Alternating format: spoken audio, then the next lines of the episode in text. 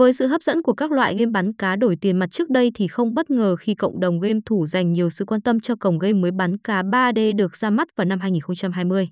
Đây là trò chơi bắn cá 3D đổi thưởng cực kỳ hấp dẫn giành được nhiều giới chuyên môn đánh giá cao về giao diện và đồ họa tốt hơn hẳn các game khác trên thị trường.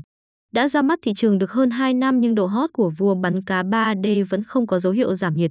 Với sự kết hợp giữa ảnh động cùng đồ họa 3D cực kỳ mãn nhãn tạo nên những hiệu ứng giúp cho người chơi có những trải nghiệm không thể nào quên.